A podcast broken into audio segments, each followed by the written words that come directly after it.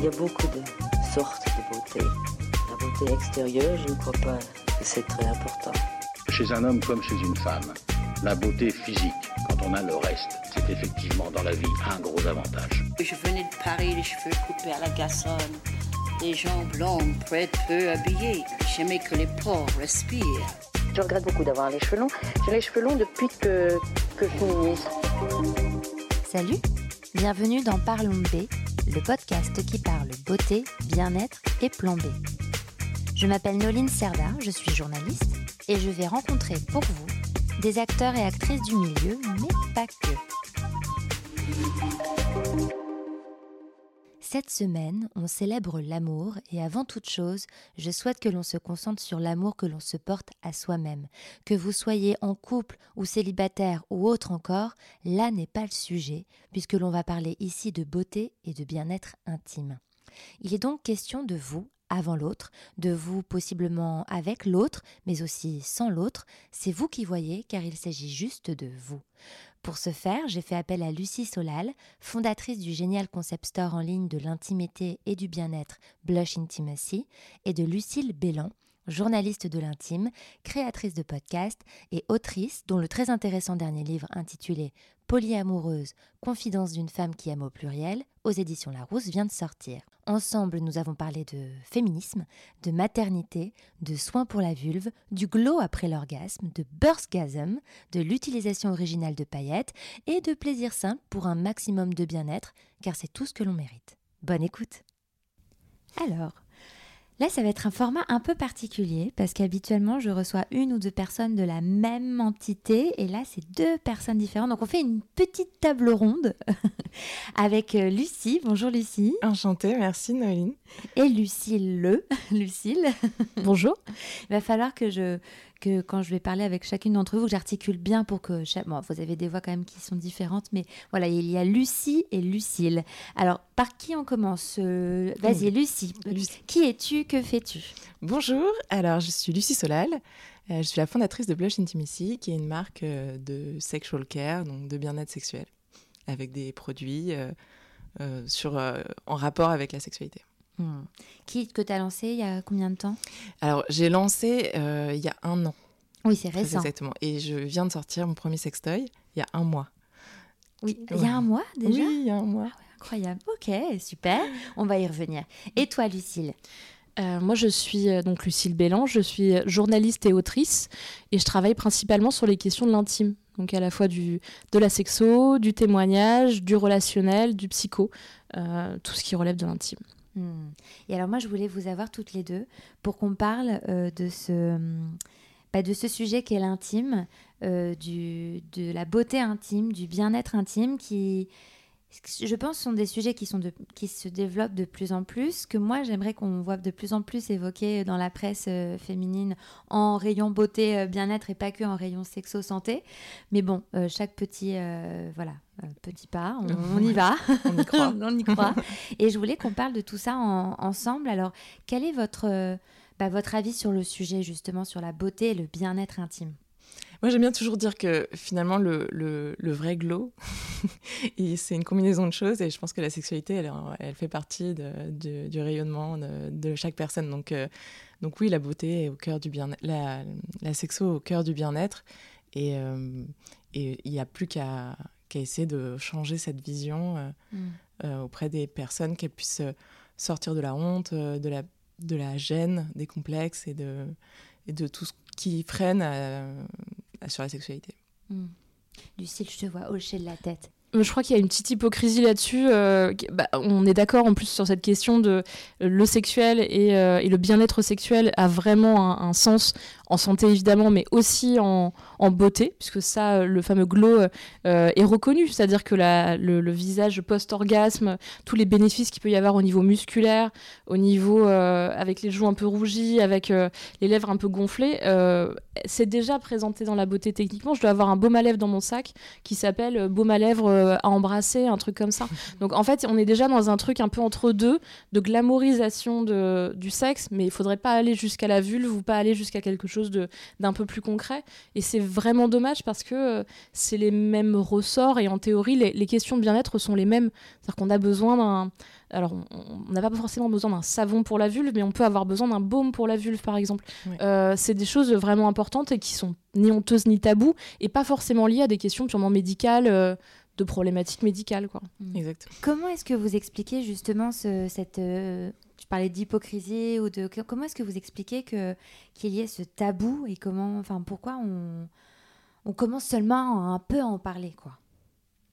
Je pense que il y a une partie de, patriarcat forcément un peu, c'est-à-dire que les hommes se sont appropriés la sexualité et on n'avait on, on, on pas vraiment le, le droit de, de désirer et d'avoir euh, nos propres envies, nos propres de posséder vraiment notre corps. Donc je pense que c'est quelque chose qui, qui débarque avec MeToo, qui débarque avec euh, tous les mouvements sexo-féministes euh, dans les médias. Et, et après, il y a il y, a, justement cette réappropriation de remettre du beau dans, cette, euh, dans la sexualité qui appartenait au sex shop, toujours un peu glauque, un peu creepy. Et, les, et ça fait du bien de sortir de, de, cet univers et de, et de rendre l'éros, c'est aussi le beau. Donc euh, il y, a, y, a, quelque chose de, de, naturel en fait. Pour moi, c'est un mouvement naturel, ça va dans le bon sens.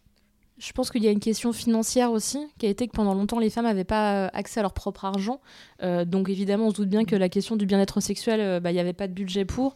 Et que après, c'est pareil, une femme qui lutte pour bah, déjà gérer les dîners de ses enfants, tous les mm. trucs du quotidien, bah, la ligne sextoy ou la ligne baume vulvaire, avec un joli packaging et tout ce qui va avec, et, ce sentiment un peu de self-care qu'on a développé justement avec le courant féministe actuel, bah, c'est des choses qui étaient vraiment reléguées euh, très très loin dans la liste. D'ailleurs, on le voit sur les chiffres de masturbation, par exemple. Euh, on sait que les femmes se masturbaient beaucoup moins. Euh, après, la question, c'est quand un journaliste vient te demander si tu te masturbes ou pas, bah tu réponds non. Enfin, c'est pas ton pote non plus on peut évidemment répondre la vérité et c'est mieux, mais euh, on n'a aucune obligation à le faire. Donc malgré tout, on a quand même des chiffres là-dessus et on le voit, euh, il y a plus de, aujourd'hui en tout cas, il y a plus de disponibilité mentale, physique et financière sur les questions sexuelles euh, en, tant que, vrai bien-être, en tant que, que droit, en tant que personne. Quoi. Oui, et d'ailleurs, ce sont des, sujets que qui, sont, qui se démocratisent parce que, par exemple, Lucie, donc, tu as mis en, en place cette, ce, site en ligne, cet e-shop en fait, euh, qui est euh, euh, pas du tout connoté, enfin je veux dire, qui est très accessible et qui fait pas peur. Et, qui... et toi, Lucille, tu écris des, tas de livres parce que tu es quand même très prolifique et très productive. Je suis admirative de tout ton travail pour justement éduquer, apprendre, assurer, démocratiser. Donc euh, c'est grâce à des personnes comme vous, en fait, qu'on arrive à... On n'est même pas dans la démocratisation, on est vraiment dans la désacralisation, juste de, ce sujet. on est au début encore euh, de, cette problématique, parce qu'on voit quand même que ça coince, on voit, euh, on voit qu'il y a encore une, des difficultés, que ce soit dans les maisons d'édition, justement, à vendre des sujets sur certains types de sexualité, ou aller explorer des choses. tout de suite, on nous répond « Ah non, mais c'est trop niche », ou, ou « Non, mais en fait, les gens veulent pas entendre parler de ça ». on le voit aussi, il y a quand même encore toujours cette peur, cette cette espèce de, honte à aller acheter un livre de sexo euh, dans une librairie, dans un truc et que les gens nous voient. Enfin, il y a ce geste et c'est pareil avec les, les, objets de sexo, enfin tout ce qui est euh, sextoy. L'intérêt là d'internet là-dessus euh, a été énorme, c'est-à-dire que les e-shops ont permis de, de, se faire livrer un, un, très beau sextoy, très mignon et tout, et, et, avec un design quelque chose de recherché. on peut aussi se renseigner sur les questions de production, ce qui n'était pas, pas du tout le cas dans les sex shops quand on allait acheter un truc, on savait pas d'où ça venait à moitié. On connaît pas les matériaux. Complètement. Et, et, donc on était vraiment dans un truc euh, bah ouais très honteux mais jusqu'au bout de la de, de, de, la de la notion de honte quoi. Oui oui. Genre fond de ruelle euh, quelque part. Oui, et, euh, et aujourd'hui c'est beaucoup moins le cas mais ça veut pas dire qu'on en parle avec ses potes ça veut pas dire qu'on en parle avec sa mère ça il y a quand même toujours ce truc de l'exception. Moi j'ai vu il y a pas très longtemps sur Twitter quelqu'un dire euh, j'ai acheté un sextoy à ma grand-mère parce que maintenant elle est célibataire. Je trouve ça génial. Oui. Mais on s'en souvient parce que ça arrive peu en fait. C'est anecdotique ouais complètement. Et, et, à Noël moi j'y pense tous les ans je me dis ah j'ai plein de sextoys chez moi que je n'ai pas utilisé évidemment euh, parce que j'en ai, plusieurs en plusieurs exemplaires avec différentes couleurs et tout. Et je me dis bah j'ai envie de faire plaisir j'ai envie de les offrir à des gens que j'aime bien mais euh, il y a toujours un moment où je me dis ah ça va peut-être être mal pris quoi. Et ah ouais, c'est un peu bizarre. Du coup je le fais en version encore plus abusée. C'est à dire que je le donne à des moments où il y a plein de gens dans la pièce. Et, et comme ça, en plus, on en parle avec tous les gens dans la pièce, mais du coup, ça rend pas le moment gênant, genre, euh, écoute, je pense que ton mec est un peu nul, du coup, j'ai un cadeau. mais quand il y, a, quand il y a 25 personnes dans la pièce, on fait la blague de genre, je suis un gros bourrin, et on fait, ah, j'en ai plein, vas-y, euh, enjoy, machin.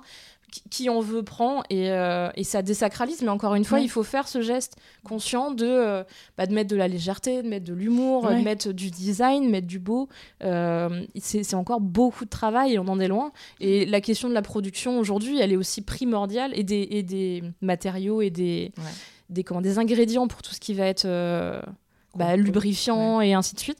Euh, on est encore au tout début. On est au tout début, mais tu as dit une phrase intéressante qui est, enfin intéressante, qui est parce que mon, enfin souvent le sextoy ou le toy est, as- est a- associé au parce que mon mec est nul, et les mecs en général euh, se vexent très rapidement s'ils voient ce- ces petits objets, et, euh, et en fait moi aussi, il se trouve que je reçois aussi pas mal de de- d'objets comme ça parce que c'est en beauté, on en parlait en en off, mais le, le- le- les, les- les marques, les distributeurs de beauté et de bien-être s'y mettent aussi, donc il y a Ouais. quand même un vrai truc. Et donc, je reçois de ce fait, en tant que journaliste beauté, des, des, des sextoys et je les donne à mes, j'en donne à mes copines qui, euh, en fait, je leur dis, mais c'est pour vous. Enfin, à aucun moment, j'ai mis un jugement sur euh, votre relation Ouais. avec votre mec ou que sais-je, mais juste pour le plaisir personnel, quoi. Mais moi, je trouve ça génial parce que d'une part, euh, ça, ça amène des conversations incroyables. C'est-à-dire que quand on l'offre justement avec, euh, avec une, une, audience, c'est, pour moi, et c'est pour ça aussi que j'ai lancé Blush, c'est pour ces conversations-là, parce que parce qu'on rentre dans l'intime et que les gens se confient et que et qu'on baisse un peu les masques. Alors après, on peut rester dans la dans la dans la provoque, mais c'est mais c'est génial de voir tous les toutes les problématiques des gens. Et il y en a tellement, en fait. Euh, Les gens se posent tellement de questions parce qu'on n'en parle pas de manière saine et, euh, et bienveillante. Et après, au-delà de ça, euh, sur le problème justement de, de, de, de- de la- du rapport entre les hommes et, et les sextoys pour les, pour les femmes, c'est euh, fou parce que je, je vois énormément d'hommes qui achètent sur ma boutique. Et donc, Bah oui, je- tu peux voir, c'est- coup. oui. et c'est cool parce qu'en fait, c'est des, des hommes qui le voient plus comme une, une arme pour arriver à, à réduire ce fossé orgasmique euh, qui existe entre les hommes et les femmes plutôt que, plutôt que comme euh, un, con- un concurrent. quoi. Il n'y a rien à voir. Je trouve ça beau un homme qui admet qu'il n'aura jamais la puissance d'un Voilà. aspirateur à clitoris. Genre se dire je, je ne dépasserai pas la machine. Je ne suis pas une batterie lithium-ion, quoi. ça demande, je crois, un, un réel, euh, euh, un réel travail sur soi pour beaucoup, je pense, d'en arriver à ce genre de- d'affirmation. Mais on, en- on y arrive. Bah, en, vrai, en plus, les, les, bah, les- les hommes aiment bien les trucs très pragmatiques et carrés, Ouais. mais il suffit de leur donner les chiffres des orgasmes euh, pour les femmes et, de, et, et de, des orgasmes dans le couple hétérosexuel en particulier, en opposition aux autres types, enfin au couple lesbien par exemple. Euh, bah, c'est un coup près quoi. Enfin, je veux dire Oui. vraiment. C'est pas, un problème de. C'est pas juste un peu, toi, t'es Je- pas très à l'aise ou t'es à quelques millimètres à côté. Non, c'est tout le monde est genre 2 centimètres à côté. Donc il faut, il faut, il faut, il y, a- il y a un vrai truc. Et je, pour le coup, je pense pas que ce soit une faiblesse de s'approprier ce problème Mm. et de dire je peux faire genre ma partenaire. Euh, mais je pense que c'est aussi intéressant de sortir de ce paradigme de c'est mon partenaire qui me fait jouir et je peux me faire jouer toute seule. Euh, parce qu'en l'occurrence, les hommes, ils, ils, ont, ils se posent jamais la question de savoir s'ils peuvent se faire jouer tout seuls. Ils, ils le savent. Enfin, je veux dire, euh, il n'y a pas de problème. Et pour les femmes, il y, y a encore ce truc de euh, non, non, il faut que quelqu'un me le fasse. Il faudrait pas que je me Voilà. touche toute seule. Ouais, J'attends qu'on me donne du plaisir. Ouais. Et, et c'est c'est un vrai problème éducatif qui commence assez tôt. euh, de, euh, de, d'en plus, la culpabilisation de pas jouir, ce qui est dans on fait des efforts pour moi, mais je n'y arrive pas, c'est donc de ma faute. Je dois être fermée, il y a un problème. C'est ça. Et, Le- euh, C'est Freud qui nous a pas de- beaucoup aidé sur ce sujet. Mais là-dessus, il y a beaucoup de. c'est- justement, c'est bien de proposer euh, des objets, c'est bien de proposer du contenu, euh, mais il faut repartir de, de zéro avec toute la culpabilisation qui va avec, l'éducation qui va La avec. réappropriation de son corps. Oui. C'est, euh, et puis le, le- fait de se dire j'ai le droit. Et, euh, et on, on parle beaucoup de self-care euh, sur des trucs genre j'ai le droit d'aller au spa, j'ai le droit de machin, j'ai le droit de passer un quart d'heure à lire un bouquin au lieu de faire autre chose d'utile dans la Mhm. maison. C'est déjà difficile de sortir de la charge mentale du quotidien pour s'autoriser à lire des bouquins ou à faire autre chose. Euh, bah, c'est vraiment difficile pour beaucoup de femmes de se poser pour dire je prends une demi-heure pour me masturber. Quoi. C'est, Ouais. Ça paraît vraiment un truc d'extraterrestre ou un truc de parisienne. genre il y en a 10 ailleurs. euh, Et pourtant, qu'est-ce que ça détend et pourtant, ça marche. Et pourtant, c'est pas difficile. Oui. Euh, c'est vrai qu'il y a ce truc de. En fait, toutes les femmes voient tous les hommes dire qu'ils galèrent. qui n'y arrivent pas. Elle le voit, elle, de toute façon, à l'utilisation, ils n'y arrivent pas. Et donc, enfin, majoritairement. Et donc, du coup, euh, elle se dit, ça doit être tellement compliqué que je sais pas pourquoi moi, qui suis un peu nulle par rapport à mon mec, par rapport à la vie, par rapport à tout le monde, j'y arriverai. Et donc il y a ce truc de euh, ça paraît trop insaisissable quoi. Alors qu'en vrai, avec les bons outils Ouais. et, et- et les bonnes euh, et, et quelques indications, parce que c'est quand même des choses où il n'y a pas une règle pour tout le monde, il n'y a pas une recette pour tout le monde, il y en a plusieurs, mais elles sont publiques, elles sont pas Oui, cachées. mais il y a un vrai sujet euh, là-dessus, je trouve, sur la pédagogie et l'éducation, parce qu'on peut faire des tonnes de tutos beauté sur du contouring et, euh, et, de, et des massages, etc., alors qu'on va avoir du mal à, à parler de tutos, comment se masturber, etc., même s'il y, y a des gens qui, qui proposent des contenus Alors on euh, les voit en ultra- dessin. Voilà, Euh, c'est pas des contenus pornographiques. Oui. tout de suite. Enfin, ça dépend comment on définit la pornographie, mais on le voit sur Safo Sutra, euh, Oui. sur euh, des femmes qui se qui se font qui font du de l'amour entre elles. Euh, Il y a des propositions de Bien position, il y a des choses, et il y a des propositions de position qui sont des positions pour jouir. Pas Ouais, des positions juste pour faire des trucs acrobatiques euh, type Kama Sutra hétéro. Euh, Il y a euh, comment On Jouissance Club à- Oui, oui, euh, qui Club, propose cela spécifiquement en dehors de la juste des positions de main et de doigts qui sont donc pas un truc pornographique, un truc qu'on peut regarder sans rougir, mais en se disant ah bah du coup je vais prendre ce contenu, le mettre dans un coin de ma tête et peut-être à un moment je- j'essaierai de changer mes, mes doigts de Oui. place ou En fait, et- on sort du porno et parce ça. qu'on a envie de justement de pouvoir se reconnaître dans ces dans ces techniques et dans ce et dans ces pédagogies, remettre du beau et, euh, et de et puis de l'esthétique parce que ce que j'ai cité là c'est des choses enfin les gens ont vraiment taffé. Enfin ça faut Sutra Ouais. les dessins sont magnifiques. Jouissance Club c'est très propre et très bien. Et, C'est vrai. euh, et c'est très sympa. Et le livre Jouissance Club est vraiment aussi très sympa. Moi je trouve que là-dessus aussi ce qu'on a oublié en cours de route principalement à cause de la façon dont l'industrie s'est développée et les hommes c'est la- l'érotisme. C'est que du coup, euh, il y a quand même des enfin, une sexualité d'homme et une sexualité de femme, il y a quand même une différence. Et, euh, et la question de l'érotisme est très importante pour les femmes, euh, et de se sentir bien, de se Ouais. sentir à l'aise, d'être en confiance, euh, d'avoir des sensations agréables. Et donc ça, on l'a complètement mis de côté. la sensualité, ouais, bien sûr. Exactement, avec, euh, c'est aussi con, ça peut passer par une bougie parfumée pour se mettre dans une ambiance, avec une musique, avec un truc, avec une lumière. Moi, je sais que j'en ai beaucoup parlé avec des gens dans le cadre de mon travail qui ont des rituels de masturbation, c'est-à-dire Mm. euh, je La ferme les routine rideaux, sexo. puis après je fais ça, puis après je fais ça. C'est différent pour tout le monde. Il n'y a pas une, un rituel qui marche mieux qu'un autre. Mais Ce serait magique que les rideaux dans cet ordre-là font jouir plus vite. Mais non. Euh, et, mais, mais, et du coup, ça met dans un contexte spécifique dans sa tête. Et ça, par exemple, on peut, enfin, on le dit pas parce que c'est pas aussi simple que dire mettez vos doigts comme ça, ça va marcher, quoi.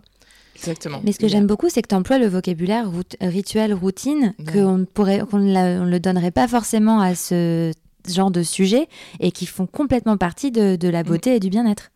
Oui, oui, c'est vraiment. c'est pas euh, anodin. Bah, Nous, chez, surtout que- chez Blush, on, on, a, on a vraiment, on emploie tout ce, tout Ouais. ce vocabulaire et tous ces codes de la beauté et du soin dans. D'ailleurs, vous vous appelez Blush. Euh, D'ailleurs, on s'appelle Blush, mais c'est exactement ça qu'on voulait, qu'on voulait insuffler, quoi, la sexualité. Bah, Mm. Moi, en plus, le- j'en parle dans mon livre Masturbation, euh, qui se voulait être un guide en complément un peu de Jouissance Club, qui est vraiment dans vraiment la position des doigts et ainsi de suite, et euh, avec d'ailleurs des vulves ou des pénis. Et moi, je voulais, avec le livre Masturbation, parler de tout ce qu'il y a autour aussi. Et donc, je parle de se maquiller, se séduire soi-même, euh, Ouais. faire des gestes qui nous font plaisir, acheter des, ob- des, des objets, des, en l'occurrence des objets, mais aussi des produits de beauté qui nous font plaisir. Et, Les miroirs, il y a, y a- il y a ça- des- ça- les miroirs, se regard- apprendre à se regarder dans le miroir et à se trouver belle. Euh, moi, c'est con, mais j'adore les paillettes. Et du coup, euh, t'a- t'achètes un J'adore petit- les paillettes Mais non, aussi. mais t'achètes un petit pot de paillettes là, chez Sissi la paillette. Ouais. Qui sont bonnes pour la, enfin, qui sont pas Qui bonnes sont pour la planète, mais qui ne sont pas mauvaises pour la planète. Oui, elles sont très et, bien. euh, et je sais pas, tu t'en mets un petit peu sur les tétons, t'as l'impression d'être d'être genre une incroyable meuf hyper sexy de, de club, quoi. Et, et tous ces petits gestes-là, euh, que tu peux les rendre ludiques et sympas, et, et- et ça va avec. Moi, je trouve que le moment dans la journée où je prends le plus de plaisir, entre guillemets, hors du sexe évidemment, euh, et du manger, c'est euh, c'est quand, je me- c'est quand je prends le temps de choisir euh, quelle couleur de fard à paupières je veux mettre, avec le parfum que j'aime bien en ce moment, avec machin. Tous ces gestes-là, c'est des gestes où on se touche, Mm. et en l'occurrence, on se Et touche plus. Donc. euh, on se fait du bien. et- c'est ce qui se rapproche le plus en fait. C'est, enfin, c'est vraiment des, des cousines quoi. C'est pour ça que je pense que c'est complètement lié. Alors j'ai une question où- qui... c'est un épisode qui part euh, à l'envers parce qu'en fait, euh, habituellement, je, demande, je t'aurais demandé dès le début, par exemple, Lucie, comment t'en es venue à créer Blush, mais euh, bah, je te le demande maintenant. Vaste question. Qui Alors, en fait rejoint un petit peu tout ça en fait, parce que c'est après quand même, tu vas le dire, mais c'est après ta, maté- ta oui, maternité. exactement. Donc euh, réappropriation de son corps, Oui. euh, retour, enfin voilà. tout ça, t'as tout dit, ouais.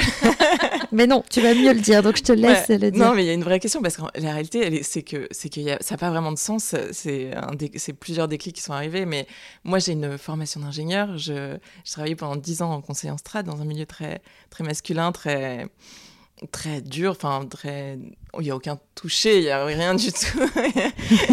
Ce serait mal vu, sinon euh, ça passerait mal. Voilà. Et, euh, et, en fait, euh, c'est les maternités, c'est les, les, conversations avec les copines, c'est c'est énormément de lecture, de d'écoute et de et, d'envie en fait de, de, ce sujet. L'idée de parler d'intime tous les jours et de et de partager. Les gens se confient énormément quand c'est son métier. Je, je suis vraiment c'est Blush est arrivé euh, en se disant il, il me faut une démarche. Moi, j'ai cherché un sextoy. Je suis retrouvée sur, des, sur des sites euh, vraiment pas bienveillants, enfin pas pas bienveillant, mais pas accueillants, et où je me suis pas reconnue. Donc l'idée c'était de créer une démarche qui me ressemble et où, dans laquelle ça c'est pas un frein où j'arrive jusqu'à l'achat et je reçois ce sextoy et je l'essaye et je mm. le trouve beau, je le mets sur ma table de nuit, j'en ai pas honte. Et en fait euh, tout ça c'est c'est cette démarche là que j'avais envie d'illustrer avec quelque chose voilà, de, beau et de, la beauté, de tout ça. Hmm. Et toi, Lucille, comment t'en es venue à devenir une journaliste spécialiste de la question de l'intime? Alors en plus, au départ, j'étais critique cinéma, donc euh, rien à voir. Euh, mais euh, non, mais en fait, c'est pareil. C'est un peu la même, le même parcours, c'est-à-dire qu'il y a eu un mix entre ma maternité, qui est qu'à 25 ans, j'ai eu mon premier enfant et je me suis rendu compte que je m'étais jamais touchée de ma vie. Enfin, si, mais, euh, mais pas comme on le découvre quand on est enceinte. C'est-à-dire qu'on découvre déjà que son corps est à tout le monde, ce qui est quand même pas très agréable. Et puis après, on découvre qu'il faut se réapproprier un corps, mais qui nous a jamais appartenu avant. moi, j'ai l'impression, à 25 ans, j'ai découvert vraiment qui j'étais euh, physiquement. C'est une renaissance. C'est vraiment, ouais, c'est vraiment très bizarre. Et je me suis dit, putain, j'ai attendu 25 ans pour, pour commencer à me toucher et tout. Très bizarre. J'ai eu un peu honte. Et donc je me suis dit, je, ce temps que j'ai l'impression d'avoir perdu, je veux pas que tout le monde le perde comme ça. Euh, et puis il y a eu aussi le militantisme, parce que du coup, euh, au fur et à mesure, je me suis engagée de plus en plus dans le féminisme, euh, aussi avec à travers la maternité, parce que c'est un truc, on se prend tellement un truc dans la mm. tête que ça, ça rend féministe la maternité, souvent. Et, et du coup, et du coup, bah, je me, pour moi, c'était un combat qui me paraissait juste. C'est-à-dire qu'il y a plein de façons d'aborder le féminisme et de faire changer la société, mais je trouvais qu'il y avait un truc sur un sujet sur lequel bah, qui, qui, semblait moins noble, sur lequel les journalistes partaient un peu moins, les auteurs partaient un peu moins. On, était un peu dans un délire euh, justement de radio de nuit, de trucs un peu euh, anecdotiques. Et, euh, et, en fait, j'ai voulu en faire un vrai sujet politique et, le défendre à travers principalement le témoignage, parce que pour moi, euh, faire parler les gens, et en l'occurrence bah, les Français, euh, et les Françaises surtout, euh, c'était bah, entendre des voix qu'on n'entend jamais, sur des chemins de vie qu'on n'entend jamais, et, et peut-être aussi développer son empathie sur des parcours qu'on ne partage pas. Et, et, la sexualité spécifiquement, je pense qu'il y a vraiment un truc d'empathie qui peut jouer parce que ce que j'explique, enfin j'ai eu un podcast longtemps qui s'appelait Première dernière fois sur la sexualité des gens. En fait, ils me racontaient leur sexualité de leur qui première. Super dernière fois.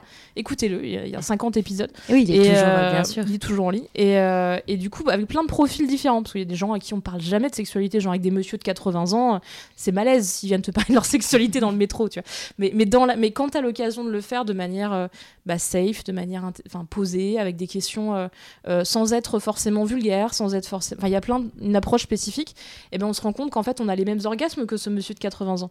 Enfin, oui. dire, le, le, même plaisir, les mêmes émotions, il a aimé pareil, il a eu les mêmes peines de cœur, il a eu les exactement pareil et les mêmes angoisses liées à la sexualité que euh, les gens d'aujourd'hui, enfin genre la génération d'aujourd'hui. Et, euh, et, pour moi, il y avait un vrai truc de, euh, on peut se retrouver autour de ça. Euh, c'est un peu niais dit comme ça, mais c'était vraiment euh, le but était vraiment de créer une empathie qui permette de, bah, de vivre mieux ensemble aussi. Quoi. Mm. Mais je suis d'accord avec toi sur les témoignages, c'est tellement important. J'essaie d'en mettre un maximum sur mon blog euh, et parce que parce qu'il y a des, en fait, je pense que les sextoys se sont aussi beaucoup vendus en réunion Tupperware pendant des années, donc oui, c'est vrai. on a besoin d'avoir des conseils et de se dire voilà, est-ce que toi tu aimes la pénétration ou moi je sens rien, à toi aussi, mais ça me fait du bien en fait d'en mm. parler, juste de savoir est-ce que même juste comment on fait. Enfin, comment on fait, et quelle sensation ça fait. moi vraiment, en vrai, je lis un petit commentaire en bas d'une femme qui dit, mais d'une femme qui dit, euh, ah en fait, il est très bien si vous le placez comme ça, un peu froid au début, mais après il se réchauffe et tout. Je suis là genre, ok, bah oui. ok, euh, Micheline, merci pour ton avis, ça me touche. en plus, c'est utile quoi. Et, et ça, ça c'est beaucoup plus humain que euh, que, que, que tu l'impression qu'on essaie juste de te vendre un truc que tu vas pas savoir faire marcher. Quoi. Exactement. Vous avez dit toutes les deux quelque chose de très important, c'est que c'est vos maternités qui vous ont euh, reconnecté à votre corps. Oui. Comment vous l'expliquez? En fait, le, euh, c'est, en fait, c'est un nouveau corps qu'on a. Donc en fait, on est obligé de se reconnecter à ce nouveau corps. C'est-à-dire que j'avais, euh, enfin, déjà la maternité, elle est, elle est très, elle est très liée euh, euh, à la sexualité parce qu'elle touche aux parties génitales. La, que ce soit la vulve, l'anus ou les seins. Euh, pour, pour plein de raisons, on, on en ressort pas indemne. C'est vrai, c'est un champ de mine. c'est un champ de mine, un chou-fleur, c'est bon. C'est vrai, on dit le Mais- chou-fleur aussi. Non, mais, non, mais c'est vrai, je, je rebondis sur ce que tu dis là-dessus. euh, C'est vrai que du coup, en déjà, la sexualité, on en parle pendant la grossesse. Parce qu'il y a des gens qui ne veulent pas avoir de sexualité Oui. pendant la grossesse, hommes et femmes. Euh, alors que c'est plutôt bénéfique. Euh, les médecins le disent, c'est plutôt bénéfique une grossesse qui se passe bien. C'est une bonne chose d'avoir des orgasmes, c'est une bonne chose à- de faire du sexe. Parce que ça joue sur le bien-être. Enfin, aussi- Pardon, je ramène à mon podcast, mais en voilà. médicaux. Oui. Ça, ça aide à l'accouchement en fait. Enfin, il y a plein de trucs qui se passent qui font que c'est une bonne chose. Ça prépare le périnée. Enfin, il y a plein de trucs qui se passent. Euh, et puis ça fait se sentir mieux. Et la grossesse c'est pas un moment très facile. Donc en termes psychologiques, juste de santé mentale, c'est Ouais. très important de- de- d'avoir ça. Euh, et donc il y a aussi ce truc de, euh, bah, il y a des conséquences de la grossesse sur le corps qui font que ça empêche d'avoir une sexualité totalement de la même façon. C'est-à-dire que déjà on a un gros ventre, toutes Oui. les positions sont pas possibles. Et puis il y a bah, avec la question psychologique, est-ce que je suis à l'aise avec ce corps? Est-ce que mon compagnon ou ma compagne sont à l'aise avec le corps Et puis euh, il y a les trucs, bah, on peut le dire, hein, mais il y a la question euh, des hémorroïdes, des problèmes de mycose, des problèmes il y a une liste comme ça de, des problèmes de grossesse de base. Euh, tout le monde n'est pas touché, mais quand même, à, enfin, à un moment, beaucoup de gens. Et euh, est-ce que les personnes qui sont pas touchées pendant la grossesse peuvent l'être après la grossesse, après l'accouchement? Et c'est ça, c'est le, c'est le postpartum en fait. Ça amène forcément une pause. On peut, on peut pas. C'est-à-dire que même si on a une sexualité très épanouie pendant la grossesse, il y a forcément une pause Mm. après l'accouchement. Et cette pause, elle est très bénéfique. Et c'est là où on se pose. Enfin, moi, je me suis posé plein de questions et où, j'ai remis en, cause. J'ai fait table rase sur, euh, sur ma sexualité.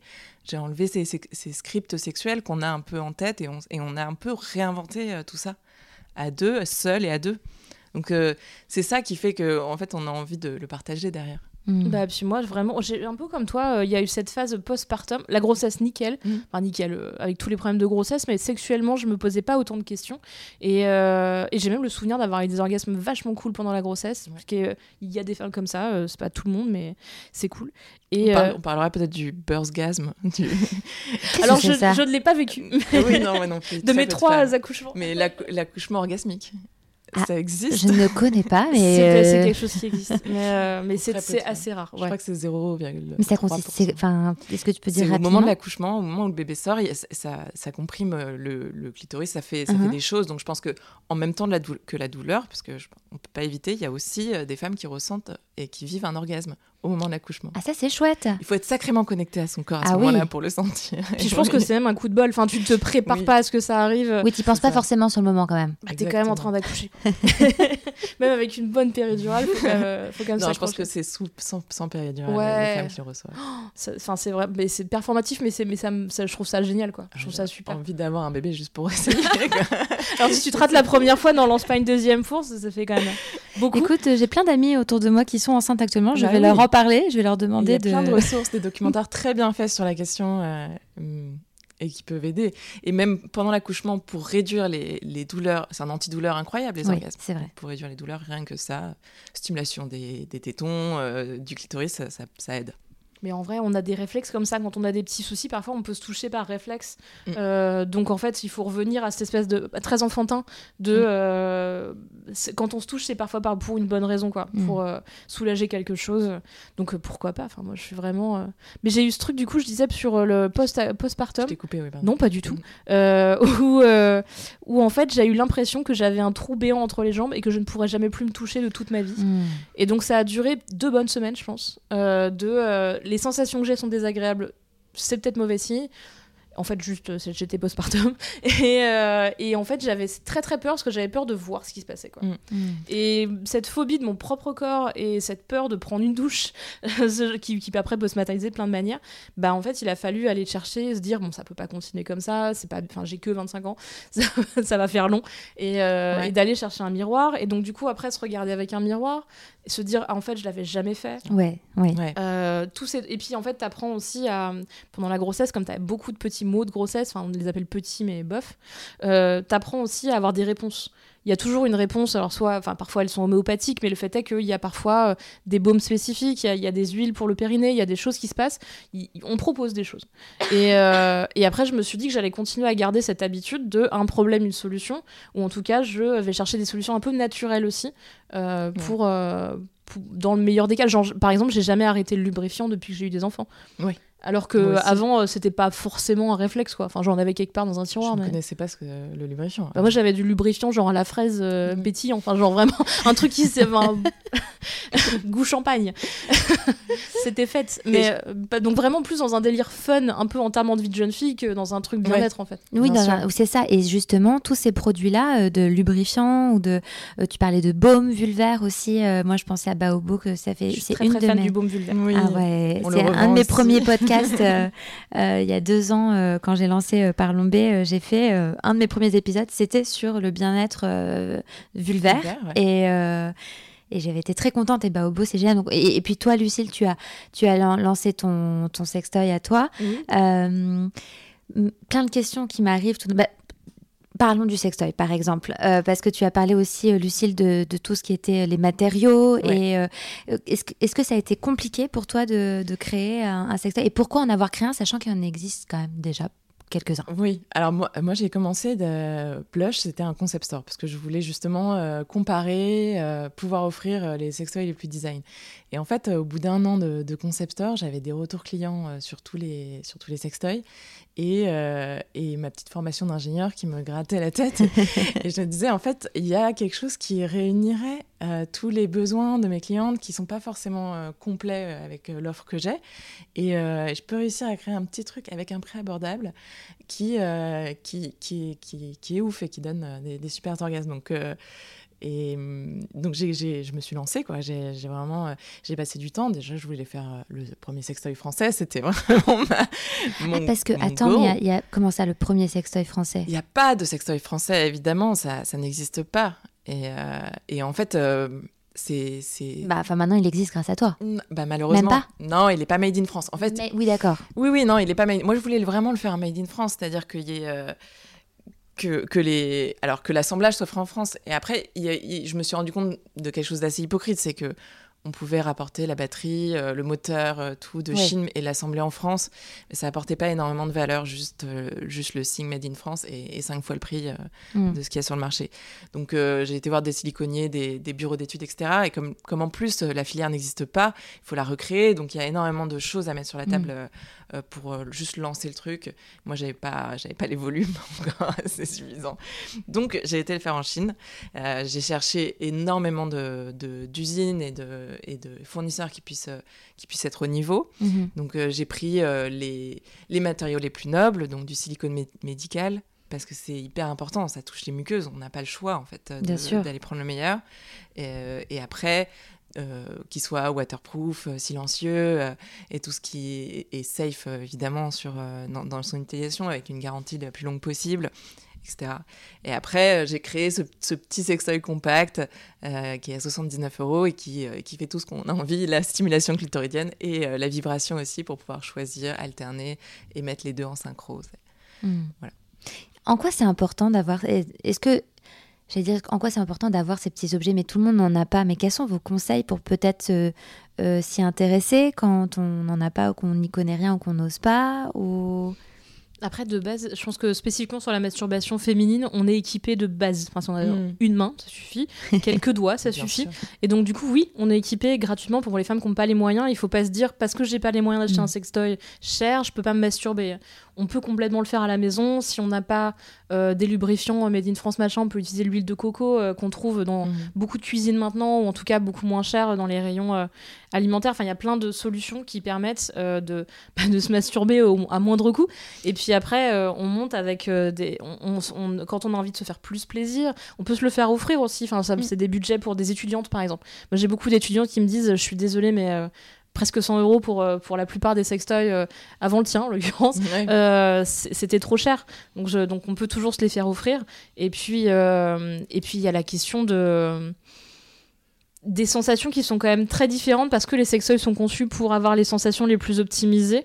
Euh, pour aller chercher des choses qu'on ne peut pas ressentir toute seule. Enfin, en l'occurrence, tout ce qui est clitoridien, euh, on peut se stimuler en fonction de ses besoins soi-même avec ses mains, mais tout ce qui va être aspiration, tout ce qui va être petit pulsation, pulsation, merci, ouais. ça va pas être des choses qu'on va pouvoir reproduire comme ça à la maison.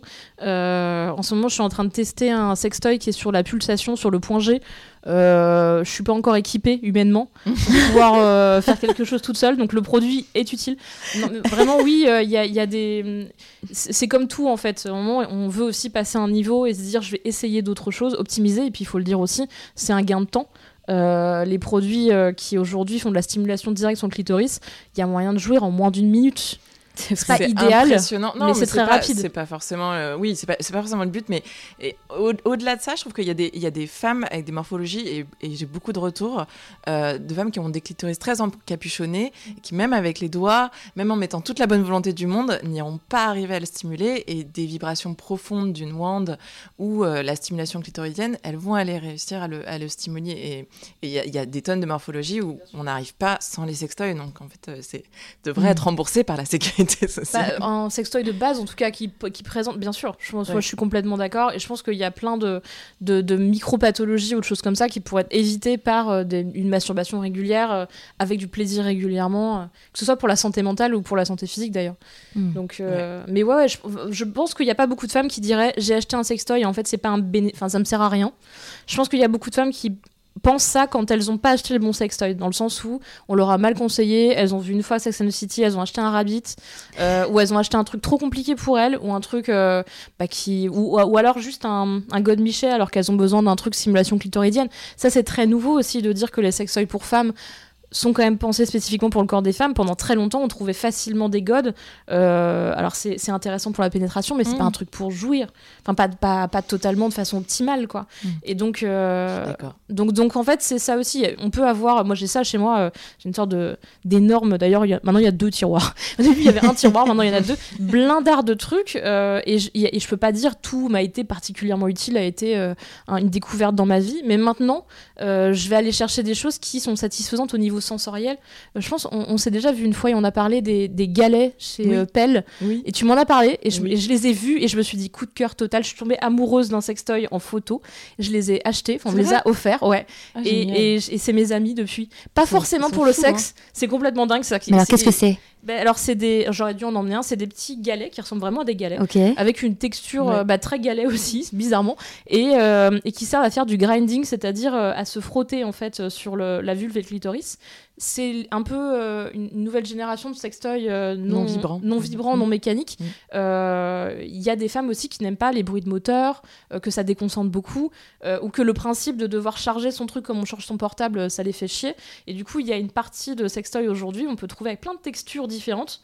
Il y a des trucs avec des formes de- fous, enfin genre vraiment ouais. au Canada, aux États-Unis, ils développent des formes. Cette semaine, j'ai vu un truc qui ressemble à une gratte à fromage. Enfin, genre vraiment, on est, on est, on est dans des trucs. mais, mais parce que c'est drôle, parce qu'en fait, il y a ce côté ludique, Oui. justement, Ouais. de, du sexe. Ça paraît, ça paraît glauque, comme je dis comme ça, mais en fait, euh, c'est comme les légumes ou les choses comme ça. Moi, je fais partie aussi de la génération des gens qui ont eu le- la petite chenille verte, là, qui a une petite tête trop mignonne, là, le petit vibrant euh, trop mignon. Euh, après, cette chenille n'avait pas une tête à servir à masturber des gens. Enfin, Mm, je- mm, c'est- mm. ça ressemblait juste à un petit personnage mignon. Et, euh, et donc, du coup. euh, Ouais, dans toute cette espèce de grande famille de la masturbation, euh, moi je suis quand même contente d'avoir euh, ces trucs-là. Des innovations, ouais. Et qui sont vraiment parfois juste bien parce que les, les galets, du coup, en l'occurrence, Eh ça m'arrive de les prendre dans la main et juste de les prendre dans la oui, main. c'est presque déstressant. Et je me euh, sens bien avec, quoi. oui. Et c'est c'est lunaire. Ouais, elle fait ça à main, à la main euh, D'accord. dans son atelier. euh, ouais, ouais, elle a des Oui, c'est il au y a un- Canada, c'est ça Elle est, euh, je crois Aux qu'elle est en, oui, aux États-Unis, en Houston. Il y a un côté presque responsable, même là, on est dans. Alors, elle, elle, elle ne produit que ce qu'elle vend, je crois. Oui. Et, euh, et, et effectivement, on est dans de la pièce euh, bah, euh, spécifique. Ouais. Ouais, ouais, ouais. Elle dit que même si elle voulait industrialiser, elle n'y arriverait pas. C'est tellement compliqué de travailler le silicone comme elle le fait. C'est, euh, il y a vraiment de, de l'innovation et de l'artisanat. Dans le... Il y a des sextoys en verre, en bois, qui Oui. sont magnifiques. Et là, où on peut. Et ce que j'aime beaucoup, c'est que c'est fait par des femmes. Enfin là, toi en l'occurrence, oui. ou celle dont vous parlez. Enfin, Alors, il y les a- sextoys en bois, il y a quelqu'un qui en fait en France, mais je Oui. crois pas que ce soit une femme qui Non, le fasse. c'est un homme. Mais, mais ils sont très, beaux. joli, ils sont joli. très très beaux. Les sextoys en verre depuis longtemps, enfin dans les milieux un peu libertins et tout, mais ça a toujours été des objets de déco aussi. euh, Il y a un mix. Mm, C'est mm. très utile les sextoys en verre, allez, godemichés en verre, parce que du coup ça permet d'être chauffé ou refroidi Ah. et, euh, et ça garde Oui. les températures température assez longtemps, donc ça permet une stimulation euh, et ça ne casse pas, enfin, c'est solide. C'est ce qu'on s'était dit, tu m'as dit l'avenir de la sexualité euh, aussi dans les jeux de température. Bien sûr, mais parce qu'en fait, justement, un, après, c'est un terrain de jeu qui est quand même assez immense et toutes les femmes réagissent pas de la même manière. C'est-à-dire qu'il y a des femmes qui vont être plutôt sensation froide, d'autres chaudes, donc non, température plutôt. température ambiante, 19 degrés. Et, et du coup, ouais, c'est vraiment important de c'est marrant de se dire que, bah, on, a, parlé à propos de notre maternité, mais à un moment, il faut se poser, il faut se dire qu'est-ce qui marche sur moi. Euh, et il y a plein de trucs à essayer, c'est marrant en fait. C'est ça, c'est prendre du temps pour soi. Et je reviens à cette question, vous l'avez euh, évidemment déjà un peu répondu au début, mais quel est le bénéfice beauté, bien-être euh, quand, quand on s'accapare, on s'autorise ce genre de sujet? Je pense que l'un des plus importants, c'est la confiance en soi. C'est incroyable la confiance que ça donne euh, d'arriver à se donner du plaisir, euh, euh, de l'indépendance. Enfin, tout ça, c'est génial. sur les points de vue médicaux, ça libère des endorphines, des l'ocytocine, de la dopamine, toutes ces hormones qui sont très. comme quand on sort d'une salle de sport et qu'on se sent bien, comme quand on a bien mangé, qu'on n'est pas ballonné. Tout ça, c'est vraiment très lié au bien-être. Donc, pour moi, c'est complètement au centre. Il y a des gens que ça fait mieux dormir. Oui. Euh, pas tout le monde, ou, en tout cas pas sur des longues durées, ça marche pas toute la vie a priori. Mais euh, mais il y a des gens que ça fait mieux dormir. Il y a, y a un bénéfice, effectivement, tu disais en confiance en soi, mais moi j'en parle euh, dans mon livre là-dessus sur la capacité à dire non. C'est qu'en fait, avoir un partenaire qui, avec qui sexuellement ça ne marche pas, qui, n'arrive qui ne fait jamais d'effort d'aller chercher aussi ce qui nous fait plaisir et ce qui nous donne du plaisir, bah, quand on sait soi-même qu'on peut jouir facilement, eh ben, on est plus apte à dire non. Hmm. et donc à choisir mieux ses partenaires. Donc c'est vraiment important, je pense, à ce niveau-là. Et après, sur la question de la santé mentale, quoi, juste euh, se faire kiffer un peu chaque jour, euh, c'est, on sait que c'est important. Et surtout, on sait ce que ça fait de justement vivre une vie où on se touche pas. Moi, je sais que quand je me touche pas ou quand je fais pas de massage ou des trucs comme ça, je vais chercher justement des moments où je ne vais pas masser tous les deux jours, évidemment, mais, mais euh, ça peut m'arriver de me rendre compte que ça fait deux mois que j'ai pas été au hammam et que du coup, je me sens pas bien. Hmm. J'en ai vraiment besoin. Euh, et, et, c'est un truc qu'on retrouve avec les enfants parce qu'il y a beaucoup de toucher. On touche beaucoup de peau avec ses enfants, on, leur fait des petits massages, on les lave et tout. Et, euh, et là, on se rend compte qu'on est passé à côté d'un truc avant, c'est-à-dire qu'on n'a pas ce rapport-là. Euh. et on se rend compte que dans le couple, c'est peut-être intéressant justement de garder ça, c'est-à-dire même presque hors sexualité, de se faire des massages, de se faire des câlins, de revenir à une tendresse. Il n'y a pas besoin tout de suite de partir dans des délires de double pénétration et tout. On, est, on, peut retrouver du plaisir dans des gestes qui sont des gestes de sensualité mmh. et de tendresse. Oui, j'aime beaucoup. En fait, on, parle beaucoup de, de empowerment ou d'empouvoirment, en fait. Et j'ai l'impression, dans tout ce que vous dites, c'est vraiment, c'est vraiment ça, en fait. C'est pas juste parler d'un sujet qui peut paraître euh, grivois pour certains, euh, mm. léger ou, euh, ou tabou. C'est vraiment une question, moi, je trouve, qui est beaucoup plus puissante et vraiment de, de ouais, de, de féminisme, de féminité, de d'empouvoirment, quoi. Ouais, moi je trouve que, enfin, c'est aussi ce sujet qui me passionne, c'est qu'il est au croisement de, de la beauté, comme on dit, de, de, toutes les, les, les, combats des femmes. En fait, l'intime et politique, il est là, euh, il, est, il est dans la sexualité. J'adore. bah, moi, je pense que c'est un vrai combat. Je pense que effectivement, ça fait rire des gens quand on dit euh, la masturbation, ouh, libérons les femmes par la masturbation. Mais oui, mais en fait, oui, ça participe aussi à ça. Euh, ça paraît euh, effectivement un peu naïf et un petit peu enfin, un petit sujet. Et en réalité, ça couvre beaucoup de sujets. Ça couvre la question. là, pour le coup, je vais me répéter, je l'ai dit dans mon livre, la question aussi de, des maltraitances médicales. C'est-à-dire qu'une femme qui connaît son corps, qui est capable de savoir quand est-ce qu'elle a vraiment mal, quand, où est-ce qu'elle a mal, qui sait ce qui, qui, sait ce qui se passe dans son corps, elle est capable d'aller voir un médecin et dire non là vous faites de la merde, mmh. vous n'êtes pas au bon endroit, vous me faites mal, vous êtes machin. Et ça c'est vrai que quand on s'est beaucoup reposé sur les hommes pour le plaisir ou pour le savoir, euh, bah, il manque quelque chose. On, a, on, vraiment, on perd notre. Euh, c'est très infantilisant en fait. C'est c'est hyper problématique au niveau politique de, de se laisser comme ça euh, guider par les autres, surtout quand les autres n'ont rien à foutre de notre bien-être. Oui, c'est ça. Ils ont aucun bénéfice à ce qu'on gagne ce pouvoir. Mm. Donc, donc à part certains peut-être, je vais pas les vexer, mais, mais majoritairement ils s'en foutent. c'est Et puis surtout ils comprennent pas puisque c'est pas leur corps. Enfin, ils n'ont pas les mêmes sensations. Enfin, je veux dire, à un moment donné, le niveau de compréhension, il est et puis encore une fois, on n'a pas les mêmes besoins. Enfin, il y a plein de trucs qui sont. Euh, je pense que peut-être que les hommes ont. Je pense que les hommes pourraient avoir besoin presque d'autant de tendresse en réalité. Ah, mais c'est sûr. Mais, euh, mais on a besoin. Eux aussi, ils ont besoin de déconstruire toutes leurs, leurs croyances et, leur rapport aux zones érogènes, leur rapport euh, à la sensualité. C'est vraiment important, quoi. Je trouve ça hyper violent pour une petite fille euh, qui se masturbe et qui se fait plaisir et qui découvre ça seule dans son lit, d'arriver dans l'adolescence et de lui donner énormément de honte autour de ce qu'elle fait alors qu'elle se donne juste du plaisir.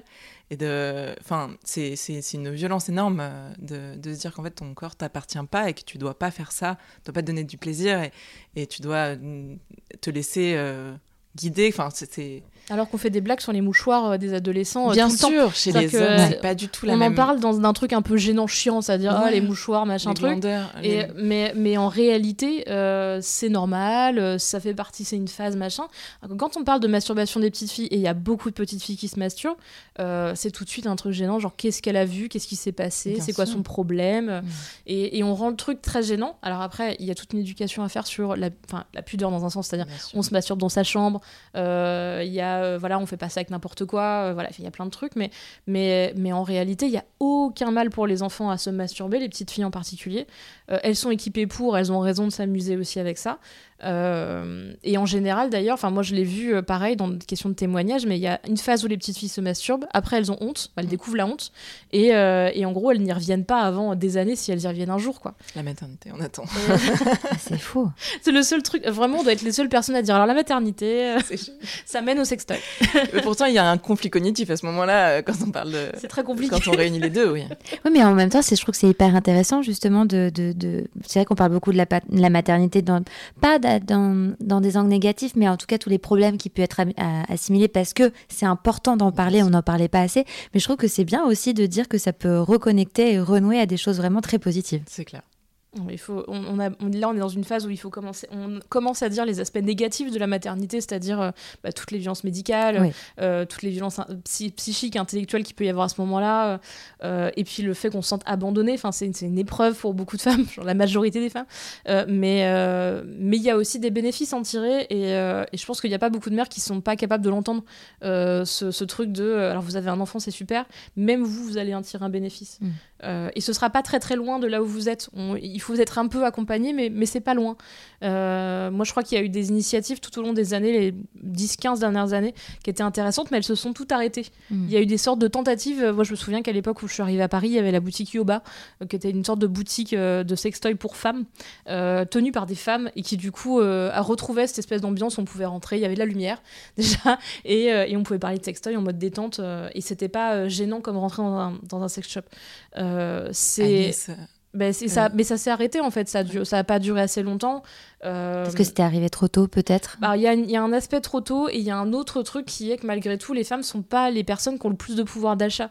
Mm. Euh, on le voit euh, dans, dans, la réalité, donc du coup il faut réussir à, à conquérir ce marché et, et, à le garder et qu'elles comprennent que ce bénéfice est important pour elles et que c'est pas le premier truc qu'elles doivent virer de leur liste. Moi j'en parle le syndrome beaucoup. Sonia Riquel. On a envie d'en parler parce que c'est vrai qu'elle a amené les sextoys, ouais, tout le monde en parlait à l'époque. Et en fait, ça a disparu, c'est dommage. Bien sûr. Et, c'est vrai que. Et puis en plus, ce qui reste souvent, c'est des choses euh, anecdotiques, comme encore une fois le Rabbit de Sex and the mm. City. Euh, moi, qui j'en ai un chez moi, il me fait peur. Enfin, genre, quand je l'allume, en général, c'est parce que je l'ai bougé, il s'allume tout seul. Et, euh, et, quand il s'allume, genre, je fais Ah tous, les, tous les moteurs se mettent en route en même temps, ça fait un bordel de tous les diables. Mais, mais c'est mignon. Mais, mais c'est vrai que c'est impressionnant. C'est très impressionnant. Alors que c'est vrai ce que tu as fait, toi, le, le tien. Ona? Ona, oui. Ona, c'est quoi l'histoire du nom des, petits noms Ona, ça vient de onanisme dans la Genèse donc euh, la masturbation. C'est un petit, euh, petit clin d'œil. Un, petit clin d'œil parce que Ona c'est très joli et on, ne voit pas le mot masturbation derrière. C'est vrai. Et l'objet en lui-même, il fait beaucoup moins peur que le rabbit. Il est beaucoup plus, il est petit, il est doux, il est, enfin voilà. Mm. Mais c'est vraiment important qu'on en vienne à ça et que les... on dise aux femmes, vous le méritez quoi. Vous méritez cet achat. Oui, j'ai pas envie que ça soit une tendance en fait ou une mode ou un truc dont on parle. Je veux que ça soit vraiment quelque chose de fond et qu'on arrive vraiment à sortir les sextoys des, des sex shops et, euh, et qu'on puisse en trouver dans dans, dans ta salle de sport, euh, dans ton, dans ton salon de, beauté, de massage et tout, et parce que ça, c'est cool, ça n'a pas, pas de honte. C'est fou la honte qu'il y a autour de, de ce quand sujet. c'est dans sa boîte et tout machin, euh, un peu bien packagé et tout. euh, Enfin voilà, Ouais. ça ressemble à tous les autres trucs. Maintenant, on vend des culottes lavables en plus un peu partout, et, euh, et on a réussi à passer ce. On va y arriver Oui. en fait, euh, à ce que les. C'est les... c'est marrant parce que c'est les objets féminins qui sont un peu euh, teintés comme ça de malaise. Euh, moi, je me bats beaucoup pour les lubrifiants, enfin pour l'utilisation du lubrifiant et l'utilisation des baumes à vulve, parce que je crois que c'est un geste qu'on oublie souvent. euh, qui... On se met de la crème sur le visage et sur le corps. Euh, on nous, on nous rap- et je rabâche moi aussi dans mes, dans mes articles, etc. Et en fait, je, je comprends pas que je puisse pas faire de sujet Mm. où je bah, mettez de la crème aussi sur votre vulve, en fait. Enfin, des soins. Bah, en théorie, on dit beaucoup, pour des- les médecins le disent, hein, il faut pas trop se mettre de choses sur la vulve, il n'y a pas besoin de se mettre trop de choses, il faut pas changer le pH, euh, il faut pas se faire violence là-dessus, parce que ça peut vraiment créer des, des dysfonctionnements, des déséquilibres euh, au niveau de la flore, c'est normal. Mais euh, aujourd'hui, il y a des choses qui ont été développées vraiment bien-être et vraiment safe, avec des huiles euh, ou des produits naturels, bio. Mm. Il y a du Made in France, là, pour le coup. Oui, donc il y a moyen de trouver des trucs quoi. Et, et vraiment ça change la vie. C'est-à-dire que ça peut, moi je, je dis, a- c'est pas que des questions sexuelles. C'est d'ailleurs euh, ils sont pas tous compatibles avec les capotes, donc il faut vraiment Oui. se poser cette question. Euh, mais ça peut être parfois, moi c'est avant mes règles, après mes règles, on a un petit, euh, un petit, une petite sensation désagréable. On prend deux secondes pour se mettre de l'huile, quelque chose de, ou du baume. Et en plus, c'est un geste agréable. C'est un geste qui fait du bien. Alors, je dis pas que toujours c'est une séance de masturbation qui suit, parce que honnêtement, on n'a pas toujours que ça à faire. Mais, mais, mais pour le coup, on se dit, euh, voilà, je suis contente. euh, je- ça va avec ma routine de. euh, bah, je, je fais attention à mettre de la crème pour les mains, je fais attention à mettre de la crème anti-âge, machin. Et ben, ça va avec. Et c'est pas parce que c'est dans ton jean que c'est quelque chose qu'il faut, euh, qu'il faut justement cacher, quoi. Et, euh, et en plus, je trouve que, enfin, moi, je me rends compte avec les années, l'inconfort euh, vulvaire, c'est insupportable. C'est insupportable. Je suis d'accord. Oui, c'est un vrai sujet Mm. qui, encore une fois, était tabou. On, on, a, on, on accepte, en fait, on, on dit, on pense que c'est normal, comme on pense que c'est normal d'avoir mal pendant ses règles. Enfin, voilà, c'est la, la douleur est associée à la, à la féminité et au féminin, en fait, mais c'est pas normal. On a, quand on a des douleurs vulvaires, on ne sait absolument pas qui aller voir. Parce que est-ce Tu qu'on va dis, voir je un vais pas prendre dermato rendez-vous chez le médecin pour la ça, comment je lui Elle dis est sur l'appareil génital, enfin euh, à l'intérieur. Mm. Enfin, Mm. c'est- déjà c'est un casse-tête euh, rien que pour trouver quelqu'un qui soit. Et puis tu te fais- enfin, t'as peur de te faire juger, t'as peur d'aller en pharmacie, de devoir le dire à voix haute dans la pharmacie. Je me sens un peu bizarre, machin truc. Enfin, genre, c'est vraiment malaise total. Alors que si on avait, et là pour le coup, on peut l'avoir, ce savoir entre nous, de dire ah au fait, si t'as ce petit problème, euh, je te conseille ça. Moi, je, le, le baume euh, vulvaire, euh, je l'ai conseillé à énormément de gens. Euh, le, le- le lubrifiant, j'en conseille pareil à tout le monde et je leur dis allez-y quoi, vraiment. En plus, il y a des âges de la vie où c'est quasiment obligatoire. Oui. Euh, autour de la ménopause, quand il y a des Avec problèmes de lubrification, ouais, bien sûr. euh, vraiment allez-y quoi. Vous faites pas mal. Parce que là on peut avoir des micro déchirures des choses qui sont hyper chiantes à supporter au quotidien quoi. Ça fait une sensation de brûlure qu'on avec laquelle on doit vivre tout le temps. Donc si on peut s'éviter ça euh. en Mm. fait il faut penser encore une fois et c'est compliqué pour toutes les femmes de penser au plaisir d'abord Euh, il n'y a pas de neutre dans, cette question-là. Il y a euh, agréable, plaisant, et, euh, et souvent on va tout de suite après vers le déplaisant, euh, voire très désagréable, voire euh, vraiment pénible. Et, euh, et il faut s'autoriser l'agréable en fait. On a le droit d'être, de se sentir bien. Quel est votre. j'ai- Il y a une question que je pose toujours c'est le, plan B, l'alternative beauté ou bien-être, c'est-à-dire l'astuce, la solution que vous avez pour vous de mieux consommer, de mieux faire. Mais j'ai envie de le rattacher à l'intime encore une fois. Donc, est-ce que vous avez des astuces? Vous en avez donné pas mal, mais peut-être que vous en avez une ou deux chacune euh, de beauté bien-être sur la beauté intime. Alors, il y a, y, a, y a plein de choses, euh, mais je, comment dire? Il y a des produits, il y a, il y a évidemment, bon, j'ai envie de parler de mon sextoy. Mais bien sûr, mais attends. Mais oui, euh, je pense que c'est important d'essayer au moins une fois dans sa vie un sextoy. Mm. Donc, euh, donc euh, pour moi, c'est un peu, c'est un peu mon life goal, c'est que, c'est que tout le monde essaye et que si ça ne leur va pas, ça ne leur va pas. Je sais que c'est un, c'est un investissement, c'est pour ça que j'ai, j'ai créé un, un petit, pas trop cher, mais au-delà du, au-delà de- des produits qu'on peut avoir, il y a vraiment la base, c'est le consentement, la communication. Et, et, le, et le, le- la confiance en soi, le, le self-care, quoi. Hmm. Ça devrait même pas être un plan B, ça doit être le Oui. plan A, mais en fait, plan A. malheureusement, Mais bon. c'est c'est- c'est Le plan ça. B, c'est les sextoys et le lubrifiant, c'est le Ouais. geste essentiel de blush, donc euh, évidemment. Euh, moi, j'ai, bah, du coup, euh, le plan B euh, pour ces trucs-là, c'est huile de coco, Oui. qui est un truc que vraiment on trouve facilement. vraiment, si en pire de la grosse galère de l'univers, on peut mettre de l'huile d'olive, hein, c'est pas le problème. Mais ça marche. Ça marche, l'odeur ça serait pas très agréable. Eh ben, l'huile de coco, ça, a priori, il y a des gens qui sont traumates de l'huile de coco au bout d'un certain temps. Euh, je peux comprendre. Mais, mais du coup, ça peut être un truc qui. après, c'est pas des choses qu'on peut utiliser avec une- un préservatif. Encore une fois, hein, c'est assez dangereux. Donc, enfin, en tout cas, ça marche plus. Donc, du coup, il faut faire attention. C'est vraiment pour des gestes pour soi. Euh, ensuite, euh, sur les sextoys, ben, en gros. euh, je vais dire un truc horrible, tout peut être un sextoy, il faut juste se protéger avec. C'est-à-dire que si on utilise quelque chose, il faut mettre une capote dessus. Mm. Euh, D'ailleurs, globalement, si on utilise un sextoy qui n'est pas à soi, il faut mettre une capote dessus. Euh, il faut bien nettoyer et la plupart passent au lave-vaisselle. Je sais pas si le tien passe Oui. au lave-vaisselle. Voilà, ça passe au lave-vaisselle. Euh, et il faut faire bien sécher. Voilà, et, et vraiment, enfin, c'est des trucs simples d'utilisation, mais il y a plein de gens qui savent pas. Le, le plan B, c'est le jet de la douche. Ça, ça marche très bien. Oui, c'est un sûr. grand classique. Après, moi, je, je trouve que pour le séchage, le, le, le côté la- dans la cuisine, euh, euh, ça marche aussi. Enfin, tu sais, genre, tu mets un torchon, tu poses tes trucs dessus. Ou Alors que dans la un- douche, c'est toujours un peu humide, je trouve.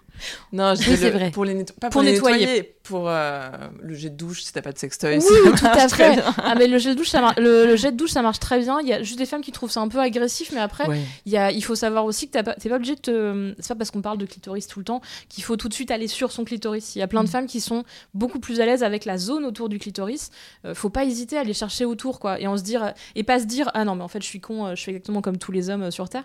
Non, parce que ça se trouve, la stimulation va être plus agréable en étant juste à côté. Mm. Donc, il faut pas hésiter à. Et surtout avec la douche en l'occurrence, parce que. Bon. Bon, ça fait pas mal de conseils, merci. Et ce que je retiendrai, c'est ce que vous avez, évoqué, Lucie, au tout début, c'est que ça donne le glow, en fait. Voilà. Et ben, je, je prends Rayonner, tout ce qui donne le glow, on prend surtout en, en février, quand il fait gris et froid. Ma dernière question, et après je vous laisse. À quel moment est-ce que vous vous sentez la plus belle et la plus confiante? Eh ben bizarrement, le soir avant de me coucher, quand j'ai pris euh, 20 minutes pour euh, utiliser toutes les crèmes de l'univers que j'ai choisies parce que j'aime leur odeur, euh, que je suis bien au chaud cosy dans mon lit, euh, j'ai la chance d'avoir un partenaire, donc du coup on sait jamais si j'ai envie de plus, euh, je peux aussi. Euh, y a plein, c'est vraiment le moment où je me sens, euh, je me sens optimale à tous les niveaux et je me dis euh, je peux faire ce que je veux et je suis en train de faire ce que je veux, je me sens bien. Ah, c'est marrant. Bah alors, moi, pas du tout. J'a- J'avoue que le, le maquillage, d'être complètement pimpé, euh, euh, maquillée comme une voiture volée, j'adore. Génial. Les paillettes. Les paillettes, voilà, tout ça. Moi, j'adore, euh, j'adore euh, me déguiser un peu pour euh, sortir. Un- Parfois, je dis que c'est un peu des peintures de guerre, mais, euh, mais ça me donne vraiment confiance en moi euh, de me dire que euh, voilà, je suis prête à affronter et, euh, et j'y vais et, euh, et je me sens confiante. Merci à toutes les deux. Donc le mot final pour cette semaine, parce que ce- cet épisode euh, sort à- dans une semaine où on va être- parler beaucoup d'amour, et moi je voulais qu'on parle d'amour de soi. Euh, c'est ça, ce sera- ce serait ça votre conseil, tout ce qu'on a évoqué aujourd'hui, enfin dans cet épisode, pour l'amour de soi? Aimez-vous de toutes les manières possibles et imaginables, Voilà, avec ou sans Valentin. On prend, mais avec bien. lubrifiant par contre. on retient. Merci à toutes les deux. Merci beaucoup. N'hésitez pas à aller faire un tour sur le compte Instagram Parlons B Podcast, parce que la beauté ici, ça s'écoute, mais ça se contemple surtout.